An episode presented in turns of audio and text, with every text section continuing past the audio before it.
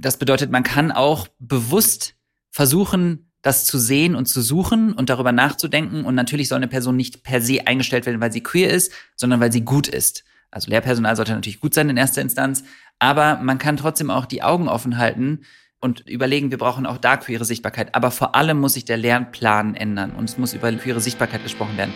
Hey und herzlich willkommen zu Die Schule brennt, dem Podcast von SWR 3 und mir, Bob Blume. Das deutsche Schul- und Bildungssystem braucht dringend ein Systemupdate. Aber wo fangen wir an? Was ist besonders wichtig und was können wir getrost weglassen? Ich bin Bob Blume, Lehrer, Autor und Bildungsinfluencer. Um zu verstehen, welche Brände gelöscht werden müssen, spreche ich hier mit meinen Gästen über ihre eigene Schulzeit. Heute ist Aljoscha Mutadi zu Gast. Aljoscha ist Arzt, er ist Aktivist, Influencer und mittlerweile auch Podcaster.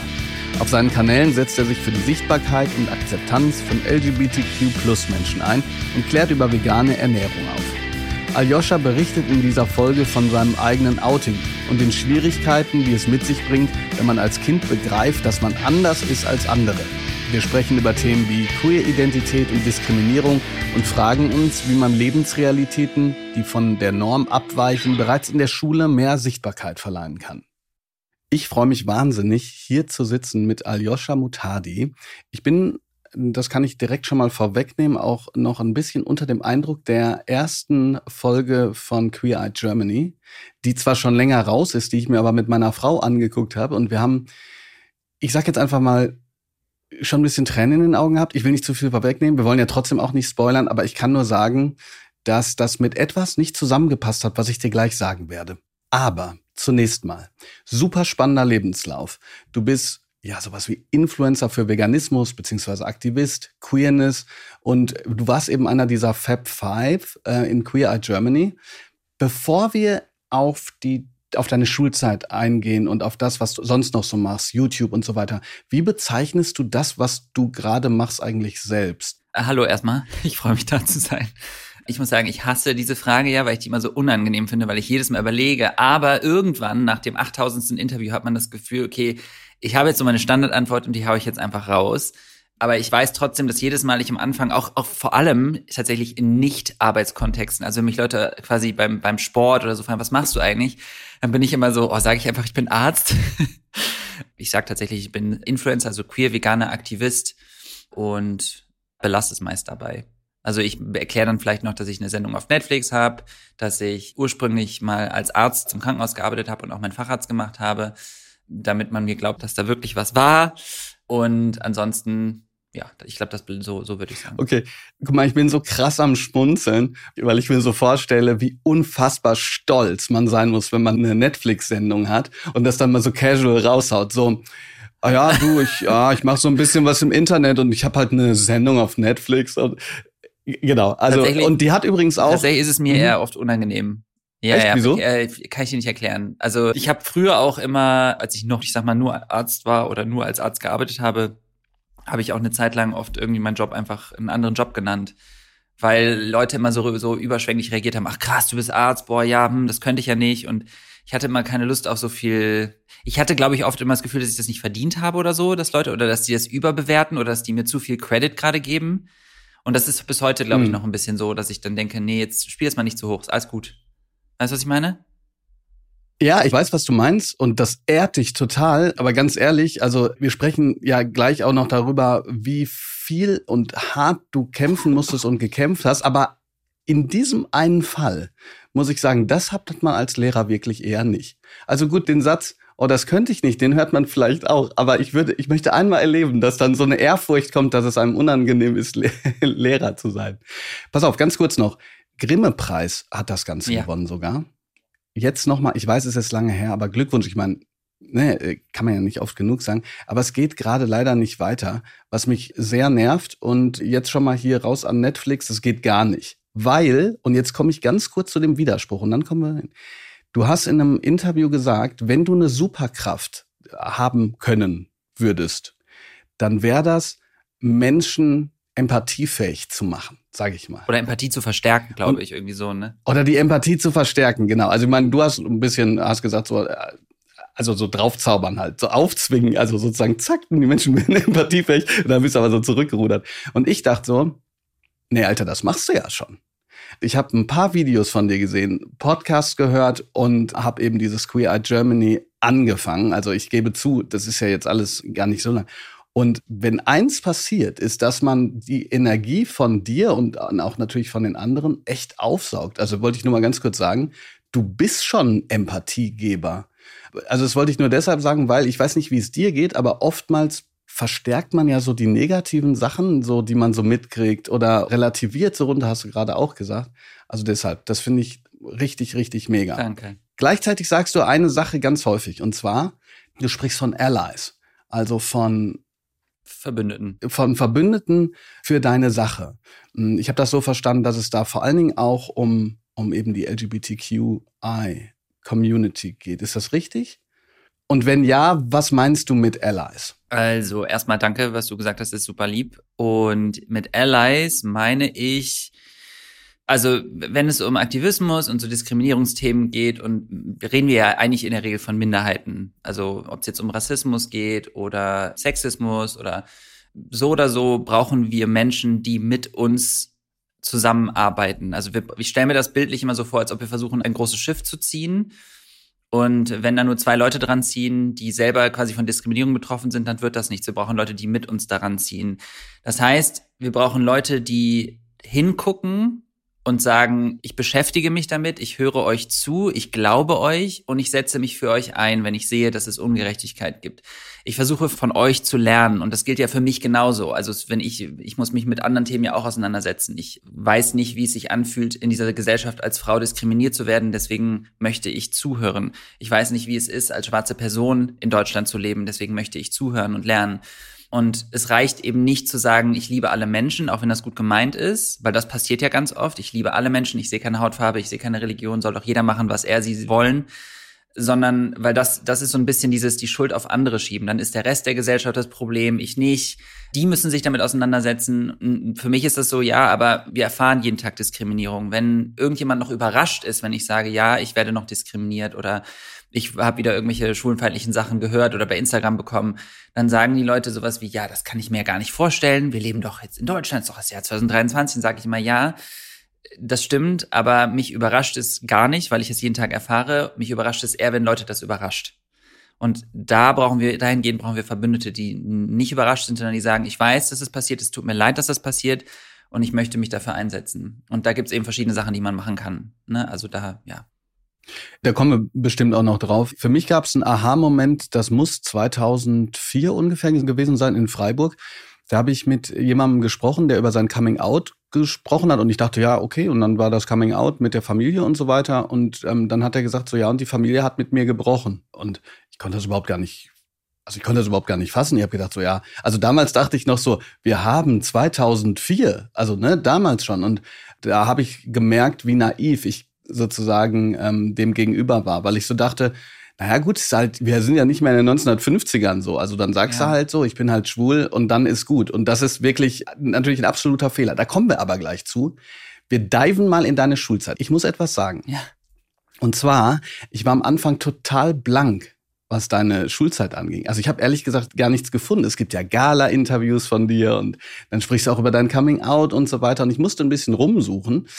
Und dann habe ich aber in einem Video gesehen, dass du gesagt hast, also du warst auf einem katholischen Gymnasium, stimmt das? Ja. Und einem Internat in England. Ähm, Gymnasium ist ja normalerweise weiterführende Schule. Warst du davor auf einer Grundschule? Ja. Und hast du daran Erinnerung? Weil dann kommen ja. wir jetzt mal zu den Sachen, die vielleicht noch nirgendwo im Internet stehen. Ja, der ganze Lebenslauf da ist noch relativ leer im Internet. Also ich glaube auch das mit dem Internat habe ich noch nicht so oft gesagt.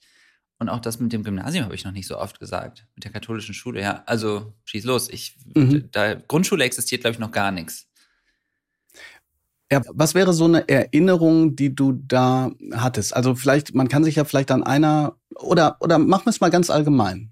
Deine Grundschulzeit, wenn ich sage, hey, erinnerst du dich daran? Hast du da ein Gefühl oder eine Assoziation zu? Weißt du noch, ob du da gerne hingegangen bist? Erstmal so grundsätzlich, weil ich glaube, ab dem Zeitpunkt, wo wir dann in die weiterführende Schule kommen, beginnen ja einige, sagen wir mal, Konflikte oder Probleme und, und so weiter. Da kommen wir auf jeden Fall noch hin. Aber wie war das in der Grundschule? Tatsächlich, Grundschulzeit war für mich positiv. Also ich habe, ich glaube, der Switch kam wirklich zum Gymnasium. Aber ich würde sagen, bis zur vierten Klasse war die Grundschule für mich irgendwie ein schöner Ort. Ich war sehr gut in der Schule. Mir ist es auch nicht schwer gefallen. Ich habe super gerne das Sport gemacht. Ich hatte Freundinnen, ich habe keine, also ich erinnere mich zumindest nicht an Diskriminierungserfahrungen konkret. Wenn überhaupt, habe ich mal diskriminiert. Insofern, ich. Wieso, wieso du? Äh, wieso ich das gemacht habe, weil ich. Nee, wie, wie kommst du gerade drauf, meine ich? Wie, wieso? Also hast du konkret was im Hinterkopf? Ja, ich, ich weiß, dass ich einmal äh, auf jeden Fall diskriminiert habe. Da haben wir uns quasi kollektiv gegen eine Person, ja, weiß ich nicht, wie man das nennen soll, vereint. Gestellt. Gestellt, mhm. ja, und haben die getreten. Also das war ziemlich mies. Vor allem, weil ich die Person eigentlich sehr mochte. Ich weiß auch leider den Kontext natürlich nicht mehr so genau. Das war, müsste dritte Klasse, zweite Klasse gewesen sein. Mm, und die hat auf jeden Fall auch geweint. Und ich habe mich sehr dafür geschämt danach. Und ja, ich weiß auch leider nicht mehr genau, warum ich das gemacht habe, aber das war auf jeden Fall auch so ein bisschen mitlaufen. Das zusammen sind wir stark. Also eigentlich das, was, was Mobber halt ja oft auch machen, was ich dann später letztlich ja auch irgendwie erfahren habe vielleicht nicht so körperlich, aber das war auf jeden Fall sehr unschön. Das war eine sehr unschöne Erfahrung, die, an die ich mich erinnere. Aber ich glaube auch, ich hoffe zumindest die einzige, aber das ist ja auch immer so eine Sache, ne? Also das, daran erinnern sich ja die Betroffenen oft mehr als die Täter. Insofern würde ich trotzdem im Schnitt sagen, dass meine Erinnerungen an die Zeit, an die vier Jahre gute sind. Hattest du einen langen Schulweg? Bist du ähm, mit dem Bus gefahren? Nee, gelaufen. Bist du da hingekommen? Das war, das habe ich auch geliebt, weil der Weg war, ich lass mich überlegen, also ich weiß noch genau, wo unser Haus war und die Schule, also ich würde sagen 800 Meter, maximal ein Kilometer. Aber ja, mhm. 800 Meter zu Fuß jeden Morgen.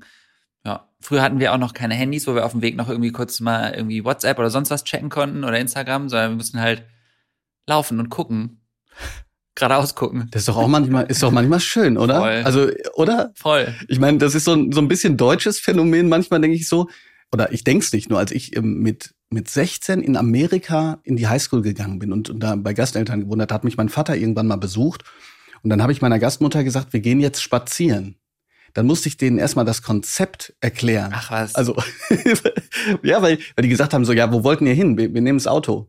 Einmal hat sie zu mir gesagt, als mein Vater noch nicht da war, ich fahre dich mal ganz kurz zu unserer Nachbarin. Die ist nett. Und dann dachte ich, ja gut, dann fahren wir dahin. Dann sind wir ins Auto gestiegen, hat die den Wagen angelassen, dann sind wir zehn Meter gerollt. Du willst mich verarschen. Dann sind wir wieder ausgestiegen. Nein, ehrlich. Ohne Witz.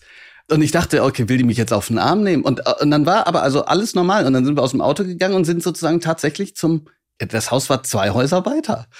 Oh mein Gott. Ein letzter Punkt noch. Kannst du, wenn du dich jetzt daran erinnerst, Haus, du gehst sozusagen diesen kleinen Weg.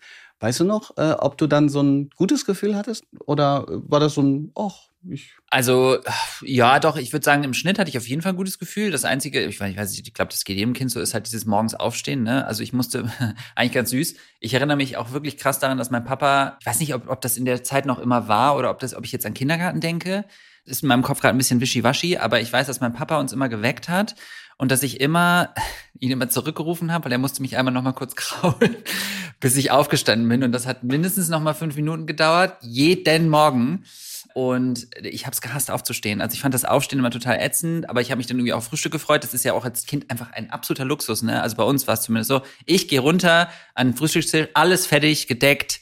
Ich muss mir nur die Sachen aufs Brot klatschen und bin losgelatscht. So ungefähr. Äh, Rucksack war gepackt ja, aber ich habe eigentlich größtenteils positive Erinnerungen, würde ich sagen, auch an diesen Weg. Und der war ja auch, wie gesagt, nicht weit und ich habe niemanden, mit dem ich mich nicht verstanden habe. Ich mochte die meisten Lehrer und Lehrerinnen gerne, die mochten mich, glaube ich, auch gerne. Ich war ja an sich auch, ein, glaube ich, ein lieber Schüler mit ein, zwei Ausnahmen. Irgendwie bin ich jetzt nicht irgendeine Weise schlecht aufgefallen und wollte das aber auch nicht. Und ja, deswegen würde ich jetzt sagen, ich habe eigentlich nur gute Erinnerungen an die Grundschulzeit.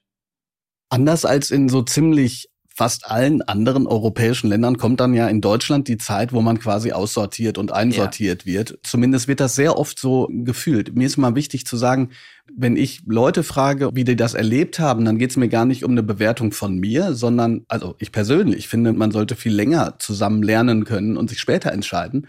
Viele erleben das vor allen Dingen aber, wenn sie zum Beispiel in die Hauptschule, damals hieß es noch Hauptschule, jetzt heißen die teilweise ganz anders, das führt zu weit. Aber gerade die Menschen, die ich im Podcast gesprochen habe, die erleben das als einschneidend oder weinen oder, oder wissen sehr genau, was jetzt als nächstes passiert.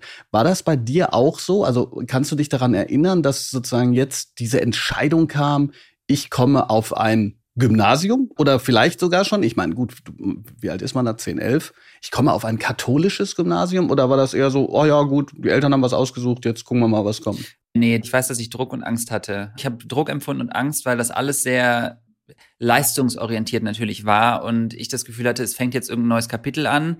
Ich habe Angst, ich weiß nicht, was jetzt kommt. Ich habe mein gewohntes Umfeld verlassen, meine gewohnten LehrerInnen, meine FreundInnen, die ich da hatte ich musste ja zum Beispiel auch, um äh, aufs Gymnasium zu kommen, ein Gespräch mit der Direktorin führen, die katholisch war. Ich war nicht getauft, also ich bin nicht getauft. Das heißt, mussten wir erstmal Überzeugungsarbeit leisten, dass sie mich trotzdem nehmen. Und ich, ich habe das ja alles nicht verstanden. Also man versteht als Kind ja nur, du musst das machen, weil das gut für dich ist, so auf diese Schule. Und ich habe halt gesagt, ja, meine Eltern wissen das schon, die machen das ja, die, die sind ja schlau und die haben die besten Absichten. Und ich weiß aber trotzdem, dass ich in meinem Inneren ganz schön Druck verspürt habe, weil ich natürlich gemerkt habe, das ist jetzt eine neue Stufe und ich weiß nicht, was auf mich zukommt. Und ich hoffe, ich kann diesen Erwartungen gerecht werden. Ich glaube, das ist als Kind schon gar nicht so wenig, weil man ja gemerkt hat, dass andere vielleicht auf die Realschule gehen oder Hauptschule eben gehen. Und ich ja schon irgendwie so wusste, okay, ich habe jetzt gute Noten gehabt, das heißt, ich komme aufs Gymnasium, ähm, aber vielleicht vermisse ich auch ein paar von den Leuten, die ich irgendwie, also man geht ja dann auch auf andere Schulen. Ich weiß nicht, also für mich war das irgendwie eher mit so Stress verbunden, würde ich sagen.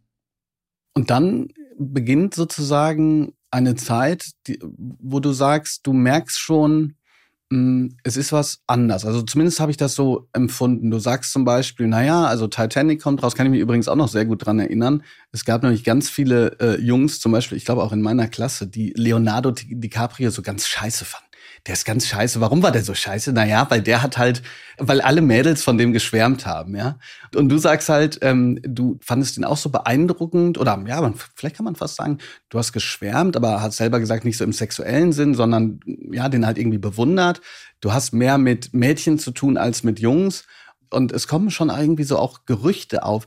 Kannst du das so ein bisschen zeitlich einordnen? Also kannst du sagen, kommt so eine Phase, also ist das so Pubertätseinstieg, wo du merkst, weil ich so das Gefühl hatte, du setzt dich dann, das beginnt auch, dass du dich unter Druck setzt. Mhm. Also du merkst so, es, es, es läuft irgendwie nicht so wie bei den anderen, die alle jetzt anfangen, irgendwie, ich sag jetzt mal, vom anderen Geschlecht die Mädels zu suchen und so weiter. Bei dir ist was anders. Gleichzeitig Gerüchte zum Beispiel, habe ich auch schon erlebt in anderen Kontexten, fühlen sich sehr, sehr eklig an. Mhm. Gerüchte über einen, das fühlt sich ätzend an und das, das ist ja auch noch alles Druck. In deiner Erinnerung ist sozusagen diese Gymnasialzeit im katholischen Gymnasium ein so ein großer Brocken an Druck und Gerüchten und so weiter? Oder geht das da so langsam vonstatten? Ich würde sagen, das geht langsam vonstatten. Also natürlich, der Druck ist von vornherein da, weil ich habe ja schon gesagt, ne, wir haben auf einmal ein neues Umfeld, ganz neue Menschen und der Leistungsdruck ist größer. Also ich bin das erste Mal mit einer drei nach Hause gekommen und ich weiß noch, meine, meine Mutter war so, Gott, eine drei. Welches Fach? Deutsch. Ja. Weißt du noch was? Nee, ich weiß nicht mehr, was es war. Ich würde einfach sagen, es war irgendein Aufsatz über irgendwas. Ich weiß überhaupt nicht, warum es ging. Ich weiß nur, dass die kannten das quasi nicht, dass ich eine 3 geschrieben habe. Und ich auch nicht. Und entsprechend war ich total gestresst und habe gedacht, oh Gott, das ist das erste Mal, was ist jetzt los? Was, was bedeutet das? Und vielleicht bin ich hier doch falsch. Ne? Also die Selbstzweifel kommen erstmal, was Leistung angeht. Man merkt ja auch, dass der Anspruch höher ist, dass es gefühlt auch mehr Fächer gibt. Ich weiß nicht, ob das stimmt, aber gefühlt ist es irgendwie alles mehr und größer und schwieriger und dass man dann noch merkt, man durchläuft vielleicht auch die Phase, dass man anfängt, sich zu einem Geschlecht hingezogen zu fühlen oder dass andere darüber sprechen und dass die Norm eben ist, dass Mann Frau liebt und Frau Mann war ja das, was in meinem Umfeld passiert ist. Also sowohl auf Papier, sowohl im Fernsehen, sowohl wenn meine Eltern darüber gesprochen haben, wenn die Freunde meiner Eltern darüber gesprochen haben, wenn die Eltern meiner Freundinnen darüber gesprochen haben, wenn ich ein Magazin aufgemacht habe, egal wo, es war ja immer dieses heterosexuelle, heteronormative Bild, was ich überall gesehen habe. Und wenn ich irgendwo mal eine Darstellung von queeren Menschen gesehen habe, dann war es karikaturistisch oder im Negativen. So. Also bedeutet sowas, wir haben damals die Wochenshow geguckt, da gab es Bastian Pastewka, der die Brisco Schneider gemacht hat. Ich weiß nicht, ob du dich daran erinnerst, aber. Ja, ja, klar. So, ja, ja, klar. Also ich fand das damals total lustig, aber das war halt das war die einzige Darstellung. Das war einfach jemand, der so wahnsinnig ja, nasal und übertrieben gesprochen hat. Und das war das einzige Bild, was ich hatte von so sind Schwule. Und dann war das natürlich auch eine Verarschung davon. So. Ja, ja, und ja, und ich meine, man nimmt das ja nicht so aktiv wahr im Sinne von, oh, ich habe jetzt realisiert, dass ich heute noch keine Socken angezogen habe, sondern du, da, da, passiert halt was in dir. Und wie du schon meintest, ich habe Leonardo DiCaprio gesehen, ich habe diesen Titanic geguckt und ich fand den so hübsch, dass ich so dachte, wow, ich will auch so aussehen. Wie, wieso sieht der so toll aus? Und ich habe ich hab halt den bewundert. Und ich habe Kate, Wens Kate Winslet Kate Winslet äh, fand ich, also fand, ich fand das natürlich den Film auch irgendwie toll, aber ich habe die jetzt einfach nicht so doll wahrgenommen, sondern ich habe viel mehr auf ihn geguckt.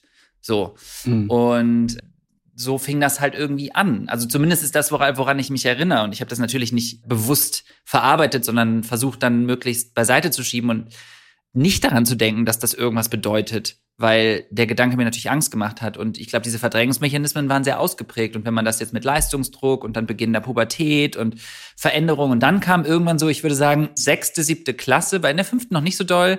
Sechste, siebte Klasse, würde ich sagen, hat das angefangen, dass Leute gemerkt haben, dass ich eher mit Mädchen abhing. Und da fing das dann an, dass so eine kleine Gruppierung an Jungs, weil es waren jetzt nicht die ganze Klasse, es war eine kleine Gruppierung an Jungs, fünf, sechs Leute, die angefangen haben, so ein bisschen Witze zu machen, dass ich ja schwul sei, dass ich ein Mädchen sei, dass ich gerne Ballett machen würde. Das, also halt so diese typischen Sprüche. Ja, ja die typischen Sprüche. Genau. Und das halt, das dann immer ein bisschen mehr. Ich habe das auch teilweise meinen Eltern erzählt. Dann weiß ich noch, dass mein Papa einmal richtig, richtig sauer geworden ist und meinte, soll ich zum, soll ich zum, zum Lehrer gehen damit?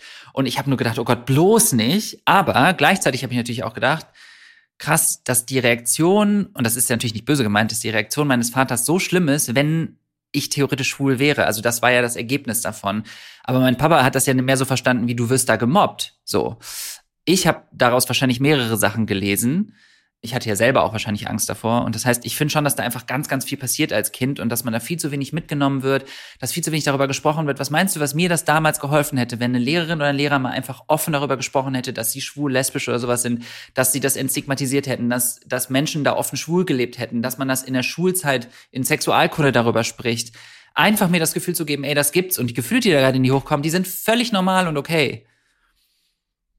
Ich habe, als ich, ähm, als klar war, dass wir miteinander sprechen, meine Kursstufe, die mag ich sehr gerne. Also das heißt, das sind die, die jetzt bald Abitur machen. Eine der Schattenseiten meines Lehrerdaseins, dass man, äh, wenn man mit denen so super arbeitet und dann sind sie wieder weg, ist immer voll schade. Egal. Auf jeden Fall habe ich die gefragt, wie oft sie mit äh, Schwulsein beziehungsweise Queersein konfrontiert wurden, äh, konfrontiert wurden. Also wie oft das thematisiert wurde. Und sie sagten zumindest zweimal. Aber halt in zwölf Jahren, ne?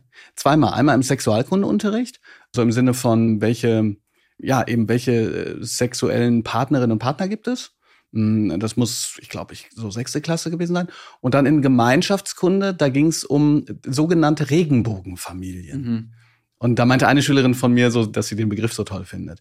Und ich war mir selber nicht so sicher, wie ich das einordnen soll. Weil ich das so auf der einen Seite dachte ich so, naja, immerhin. Auf der anderen Seite dachte ich so, boah, in zwölf Jahren zweimal ist jetzt nicht gerade das, was man unter Normalisierung verstehen könnte. Ne? Nee.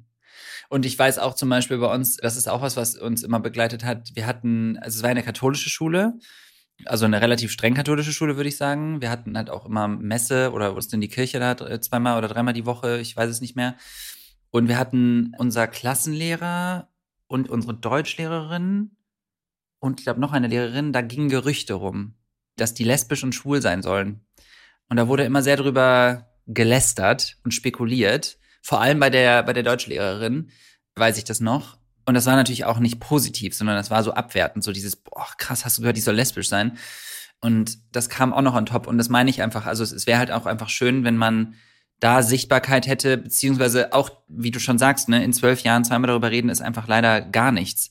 Es geht darum, dass das einfach präsent ist, dass man da es geht darum, das zu normalisieren. Es geht darum, auch Menschen, die mich gemobbt haben oder die andere auch bis heute noch mobben, den Wind aus den Segeln zu nehmen. Denn ja. also am Ende ist es ja so, wir Dinge, die wir heutzutage als normal wahrnehmen, nehmen wir nur als normal wahr, weil wir sie jeden Tag sehen. Und so verhält es sich mit anderen Sachen auch. Und wenn wir lernen, dass wir Dinge jeden Tag sehen, und wenn wir einen Fernseher anmachen und Queer Germany ist da, oder wenn wir einen Podcast anmachen und wir hören ein, eine Coming-out-Story, ich habe noch gar nicht gesagt, dass ich ja jetzt auch über Coming-outs in Podcast spreche, und ich merke, wie individuell die sind und wie schön es ist, das Feedback zu bekommen von Leuten, dann weiß ich auch, dass das reale Konsequenzen hat in der Form, dass es normalisiert. Ja, und, und das ist ja auch so. Ich meine, wir tun ja auch immer nur so, als gäbe es so etwas wie normal. Ja, also äh, äh Männer, die Stöckelschuhe anhaben und einen langen Mantel, also das haben wir in Frankreich auch. Ludwig der 14., der hat sich so ablichten lassen. Also Normalität ist ja auch ein Konstrukt und das ja. kann verändert werden. Es ist alles ein soziales Konstrukt von uns. Ja, gleichzeitig ist es so, so wahnsinnig krass, aber jetzt gehen wir aus der Schulzeit raus. Eine Sache will ich gleich auf jeden Fall nochmal nachfragen, aber ich finde es so wahnsinnig krass, wenn man darüber spricht und darüber liest und so weiter, wie groß diese Ängste sind und natürlich auch Vorurteile gepaart mit Unwissen, dass sozusagen die eigenen Kinder durch die schiere Erklärung, was für Lebensformen es gibt, quasi schwul gemacht werden. Ja? Mhm. Ich dann manchmal so denke, so ja, dein Kind wird da auch nicht zum Tyrannosaurus, wenn wir über Dinosaurier sprechen. Ja? Also es ist krass, was da immer noch für Ängste einfach bestehen. Ja. Ja, und also das ist auch nicht ungefährlich. Das sieht man ja auch in den USA, ne? Ich meine, also auch hier, ehrlich gesagt, hier passiert auch relativ viel, was die AfD benutzt ja viele ähnliche Narrative wie Republicans in den USA, was Ängste schüren angeht und den es wird ganz oft wird eine kleine Gruppe benutzt, die wenig geschützt ist und sehr angreifbar ist, wie Transmenschen oder generell queere Menschen, um eine Gruppe als Exemplar zu nehmen, die schützenswert ist, die wir alle schützen wollen, nämlich Kinder.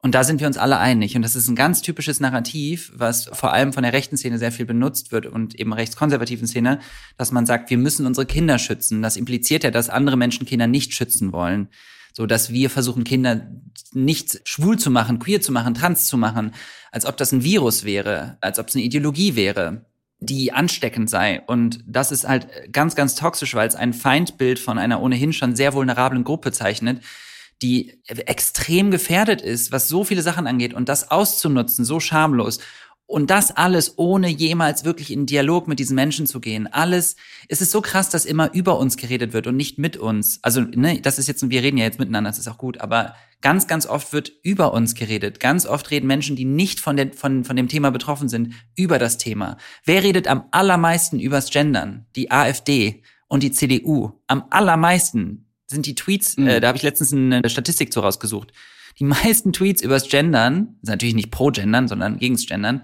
kommen von der AfD und von der CDU. Mhm. Ich hole mir ja so meine Klicks. Also ich habe auf TikTok gender ich immer einmal mindestens, einfach damit sich die Leute so echauffieren, dass der Algorithmus profitiert. Ist gut, dass du es auch nochmal sagst, weil ich wollte auf einen Kommentar reagieren. Einer hat nämlich unter TikTok geschrieben, Gendern ist gay.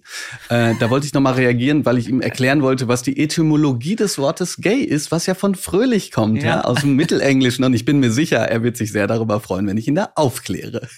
Ganz kurz. Ich weiß nicht, ob die Frage zu persönlich ist, dann sag's euch, aber weißt du, warum warum du dann eigentlich ins Internat gekommen bist nach England? Weil das ja jetzt auch kein typischer, typischer Lebensweg. Okay, jetzt geht's nach England ins Internat. Ja, äh, weiß ich noch. Meine Eltern haben mich damals gefragt, ob ich mir das vorstellen kann.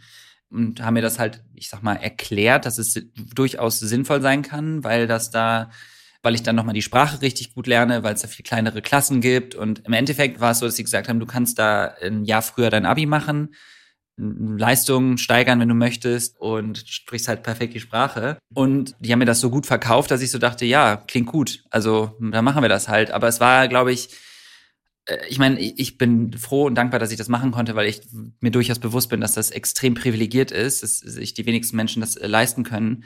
Aber es ist trotzdem, also A, wieder eine extrem prägende, schwierige Zeit für mich gewesen, so, in vielerlei Hinsicht. Aber ich glaube auch dieser Druck, der da konstant auf einem herrscht, in so einer Zeit, in der man so viele Sachen durchmacht, weißt du, die Hormone drehen durch, du, alle verlieben sich. Ich musste das irgendwie alles verdrängen und musste Ausreden finden. Ich habe mich zwar auch verliebt und wir haben ein bisschen geküsst, aber es war halt nicht dasselbe und das habe ich natürlich immer mehr gemerkt. Und je älter du wirst, desto schlimmer wird das. Schlimmer in Anführungszeichen, desto präsenter wird das. Und dann kommt noch dieser Druck der Schulzeit dazu, dass du den Noten gerecht wirst, dass du immer im Kopf haben musst, ich muss ja leisten, ich muss abliefern. Und ich finde es eigentlich so krass, dass man als Kind in der Schule auch immer die ganze Zeit diesen Druck verspürt, abliefern zu müssen und gar nicht wirklich sich entfalten darf und auch mal fallen darf. Man darf nicht mal stürzen und das darf auch mal okay sein, auf den Boden zu fallen und zu sagen, ach Mist, jetzt habe ich mal, jetzt habe ich meine Arbeit verkackt und muss nicht sofort Sorge haben, dass es mega Stress gibt, dass mein Leben jetzt irgendwie vorbei ist, dass ich das Gefühl habe, ich bin ein absolutes, ich habe versagt. Und dass man auch gar nicht dann die Zeit hat, sich, weißt du, über die ganzen anderen Sachen Gedanken zu machen. So. Und deswegen finde ich schon, ich verbinde auch viel Druck damit, auch mit England. Du sprichst mir so aus der Seele. Also so ganz nebenbei sagst du ja, also stellst du ja die riesige Frage, wofür Schulen eigentlich äh, gut sein sollen, ja? Weil ganz ehrlich, also wenn es nur um die sogenannte Wissensvermittlung geht, kann man auch den ganzen Tag YouTube-Videos gucken. Klammer auf, Shitstorm Incoming, damit meine ich nicht, dass Lehrkräfte nicht wichtig sind und so weiter. Aber die Aufgabe von Lehrkräften muss ja auch sein, den Schülerinnen und Schülern eben diese Potenzialentwicklung zu erlauben und nicht sozusagen dauernd sozusagen darauf zu trimmen, dass jetzt sozusagen die nächste Klassenarbeit kommt, weil der Stoff so wichtig ist. Aber ich will das nicht wiederholen. Meine Abonnentinnen und Abonnenten wissen das schon, dass ich das sehr häufig sage. Okay, pass auf. Ich habe noch eine Nachfrage, aber zuvor kommen wir zu den sogenannten Kategorien. Du kannst dich entscheiden, ob du jetzt in der, ins Internat oder ins katholische Gymnasium oder in die Grundschule gehst. Ich sage ein Stichwort und du sagst, ja, einigermaßen kurz, kann aber auch länger sein, was dir dazu einfällt. Take a break in der Pause. Oh, in der Pause habe ich mir in der, ich muss gerade überlegen, in der, in der, in der, im Gymnasium immer ein Frikadellenbrötchen oder ein Eierbrötchen geholt. Das würde ich heute nicht mehr tun. okay, jetzt hätte ich beinahe gefragt, warum ich Idiot. Die Klassenfahrt. Hm haben irgendwie Stress bei mir ausgelöst. Also in der Gymnasialzeit noch mehr, im, also je älter ich wurde, desto mehr, vor allem in der, im Internat, meine Güte. Internat, Wortfindungsstörung. Ja. Im Internat hat das enorm Druck bei mir ausgelöst, weil ich also in einem Raum voller Jungs schlafen musste und ich mich ganz, ganz, ganz, ganz, ganz unwohl gefühlt habe und ganz oft einfach gedacht habe, ich möchte mich krank melden, ich will hier nicht sein. Weil es ganz dieses typische, alle grölen und sind laut und machen diese typisch, ich sag jetzt einfach mal jungsmännlichen Dinger, mit denen ich mich einfach überhaupt nicht identifiziert habe, mit vielen davon. Also ich habe auch Scheiße gemacht, ne? Aber ja.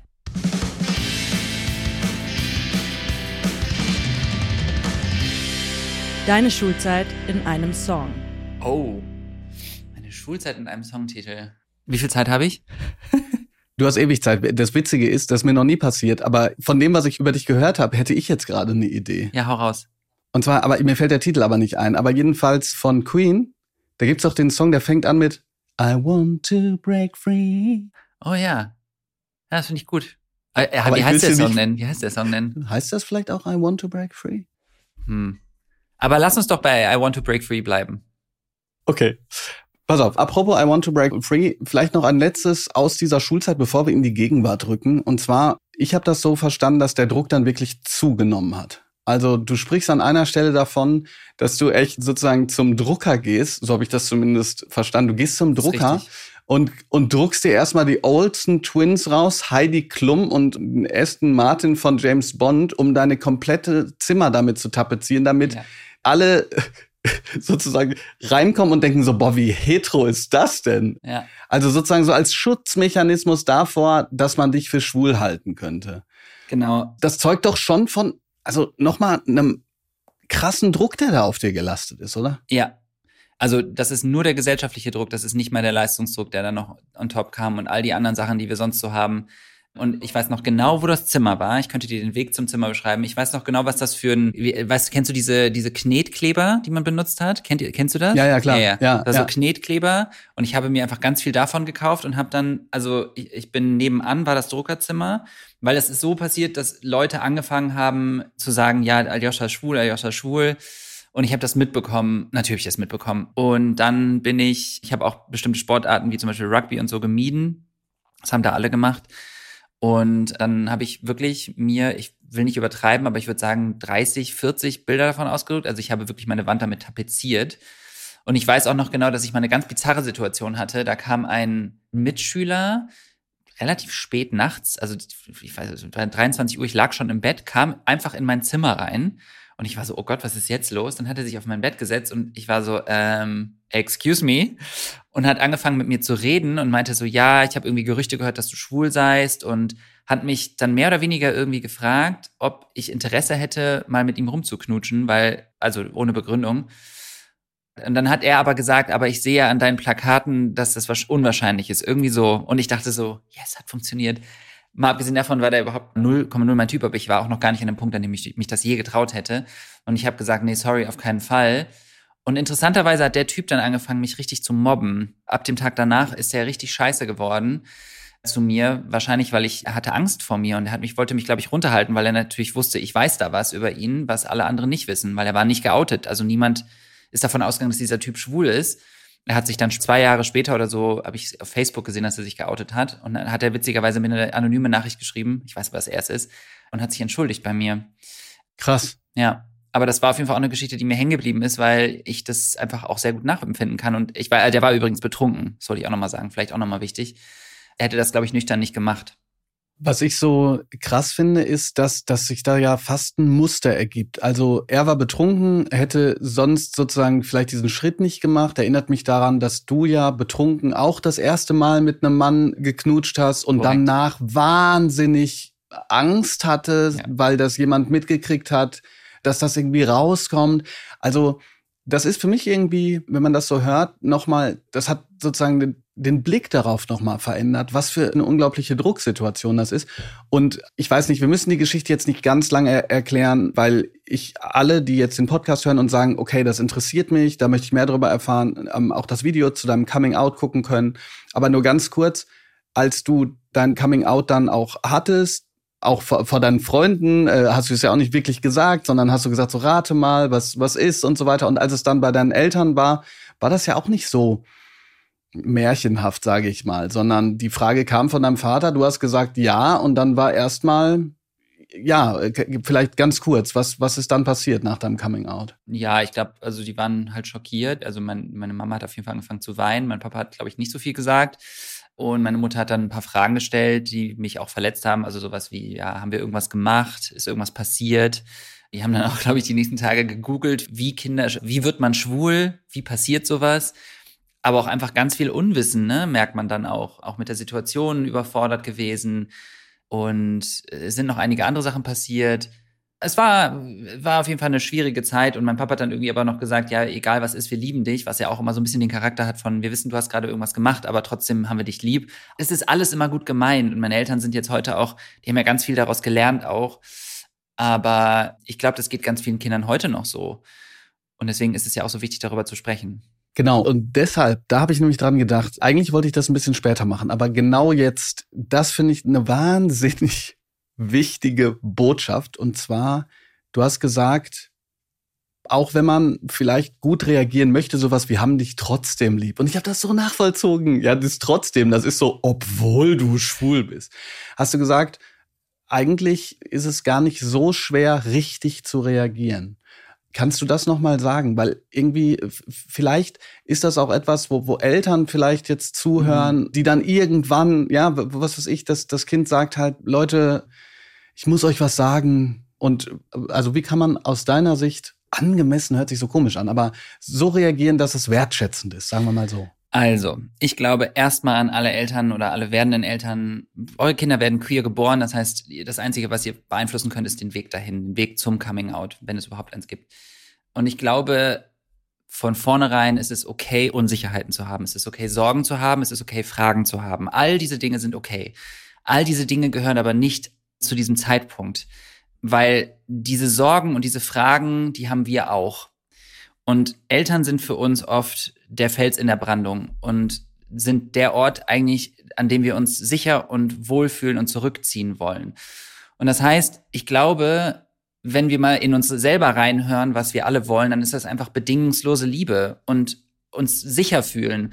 Und das Schönste ist, glaube ich, wenn man einfach das Kind in den Arm nimmt und sagt, ich habe dich lieb und ich bin stolz auf dich, danke, dass du mir das anvertraust ich finde, mehr muss man gar nicht sagen. Man kann auch noch weniger sagen. Aber diese Unsicherheiten und die Sorgen, die man oft kommuniziert, die hat das Kind auch. Und wenn es das Kind das nicht hat, dann projiziert man in dem Moment das auf das Kind. Und ich weiß halt einfach noch, wie sich das angefühlt hat und ich möchte einfach, dass Menschen verstehen, also gerade wenn es um, also ich hatte vor kurzem in meinem Podcast eine Transfrau, die über ihr Coming Out gesprochen hat, über ihr zweites Coming Out dann als Frau und das war einfach so krass, weil die, die Mutter ihr erstmal gesagt hat, nö, so ungefähr. Also, nö, du bist nicht schwul, ich glaube, du bist trans. Und dann hat sie sich als trans geoutet und dann hat die Mutter so mit mehr oder weniger Unverständnis reagiert und war schockiert und hatte Angst. Und es ist ja auch okay, Sorgen zu haben. Also, ich möchte auch nochmal sagen, man kann nicht verhindern, dass Diskriminierung in dieser Welt stattfindet. Ihr könnt eure Kinder nicht davor schützen, dass sie in der Schule gemobbt werden, dass sie auf der Straße gemobbt werden. Das alles ändert sich nicht, wenn ihr die Ängste auf sie projiziert. Was ihr machen könnt, ist ihnen zu Hause und egal wo ihr seid, einen sicheren Ort zu bieten und zu sagen, ich möchte dich, egal was passiert, stärken und ich möchte, egal was ist, für dich da sein. Und die Welt da draußen ist fies und ich werde alles dafür tun, dass es besser wird. Aber wenn du bei mir bist oder wenn ihr bei mir seid, dann seid ihr sicher. Ich glaube, das ist das Wichtigste, weil ich verstehe natürlich, dass Eltern Ängste haben und sagen, ja, was ist denn, wenn du jetzt, wenn, wenn irgendwas passiert, wenn du angegriffen wirst, wenn Leute dich bespucken, beleidigen. Ich möchte das nicht. Keiner möchte das. Deswegen kämpfen wir ja dafür. Die Lösung ist aber niemals, das zu verstecken. Wenn wir von dieser deiner jetzigen Situation als jemand, und das fand ich total schön, du bist ja quasi zu jemandem geworden, den du gebraucht hättest, als du jünger warst, ja? Also ja. sozusagen ein queeres Vorbild, wenn man so möchte.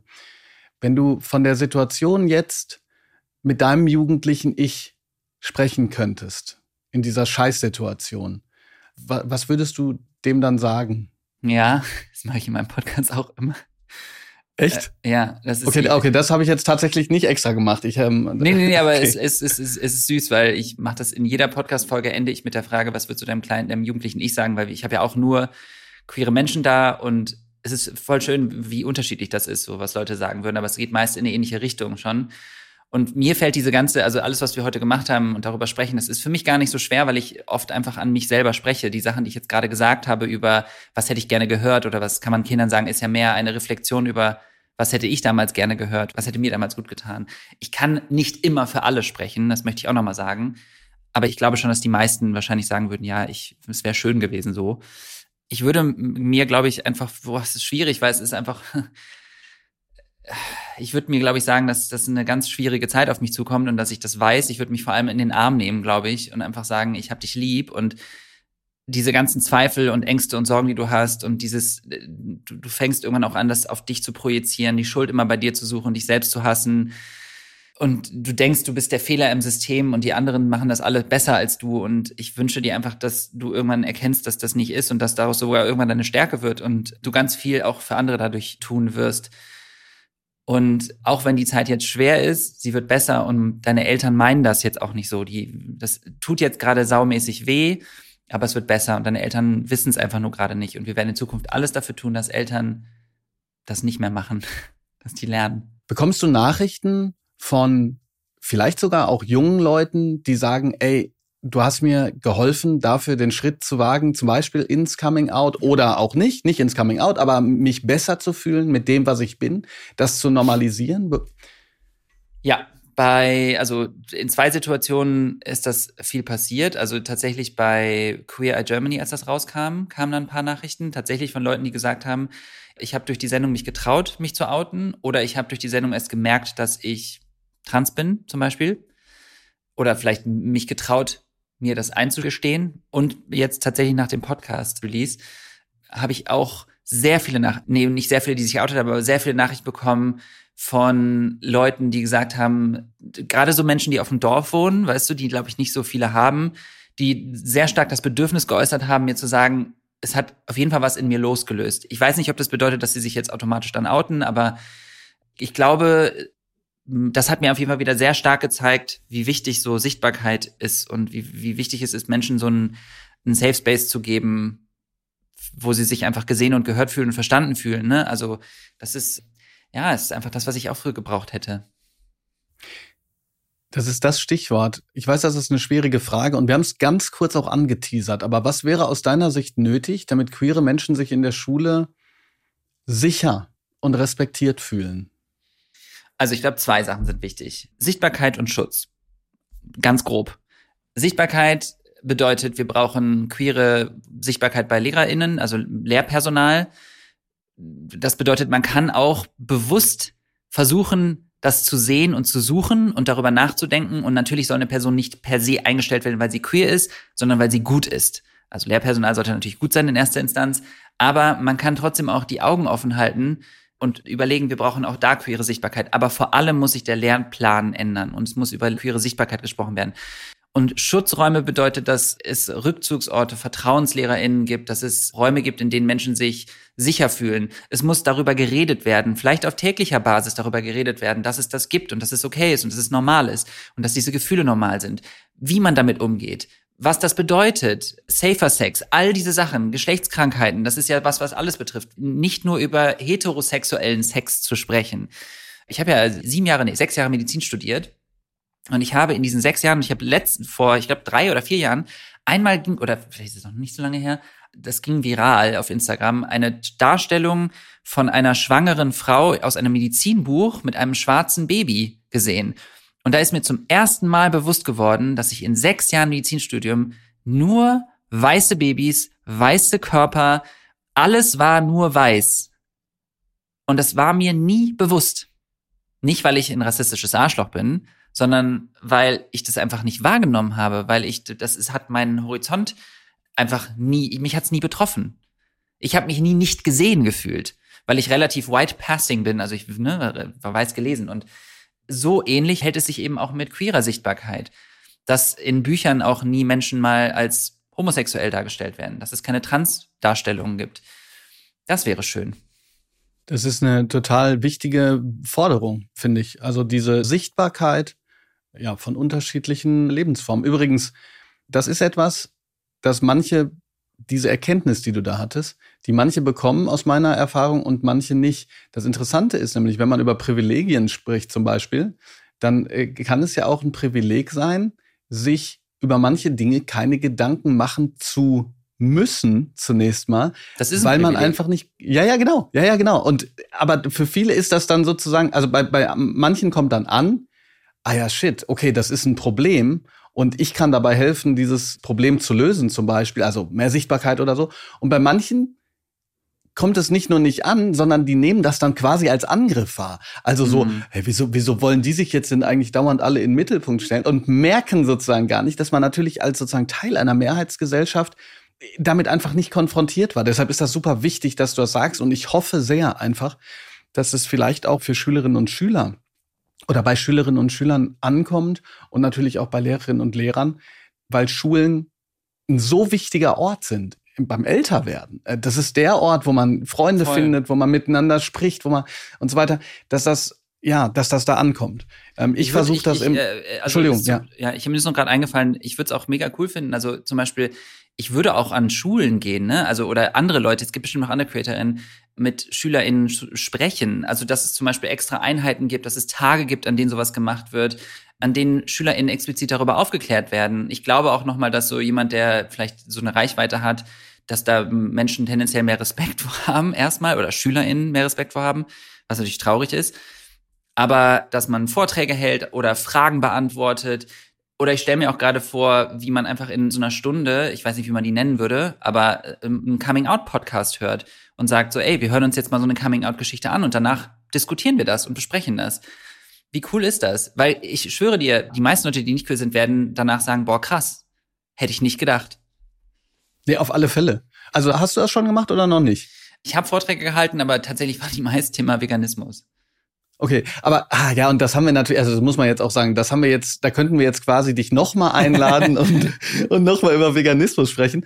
Aber okay, das heißt, die Idee ist jetzt geboren und ich werde auf dich zurückkommen, wenn ich darf. Ja, kannst du. Glaube ich. Let's see. Okay, okay. Lieber Aljoscha. Nein, also ich ähm, möchte, ich möchte, ich finde das wirklich eine schöne Idee. Und ich vielleicht inspiriere ich, ich ja auch andere damit, das zu tun, die jetzt zuhören. Nee, ich finde das auch eine super Idee. Und nochmal, I will call you. I will be back. I will be back. Lieber Aljoscha, vielen, vielen Dank für deine ganz vielen unterschiedlichen, facettenreichen Informationen. Ich glaube, das, was du machst, ist wahnsinnig wichtig Und ich finde es sehr, sehr toll, dass du dich bereit erklärt hast, hier bei Die Schule brennt. Und wir haben jetzt gemerkt, die Schule brennt auch in anderen Bereichen, die wir in diesem Podcast noch gar nicht hatten, äh, mit mir zu sprechen. Herzlichen Dank dafür, dass du da warst. Vielen, vielen Dank für die Einladung und die sehr lieben Fragen und das sehr schöne Gespräch, muss ich auch nochmal sagen. Die Schule brennt ist eine Produktion von Auf die Ohren, exklusiv für SWR 3. Redaktionelle Leitung und Schnitt Katharina Kern. Audiodesign Milan Fei und Postproduktion Milan Fay und Indus Gupta.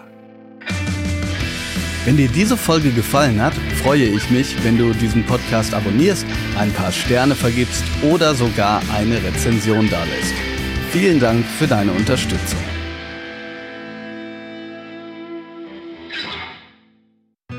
Die KollegInnen vom Podcast-Studio Komplex haben übrigens eine ihrer komplexen Folgen dem deutschen Schulsystem gewidmet und behaupten, in der komplexen Bildungsdebatte einen Hebel ausfindig gemacht zu haben, der viele Probleme löst. Mehr Mitbestimmung für Schülerinnen und Schüler. Streitbar und sehr interessant. Hört es euch an. Und ansonsten gibt es jeden Montag eine neue Folge in der ARD Audiothek und überall, wo es Podcasts gibt. Viel Spaß beim Reinhören.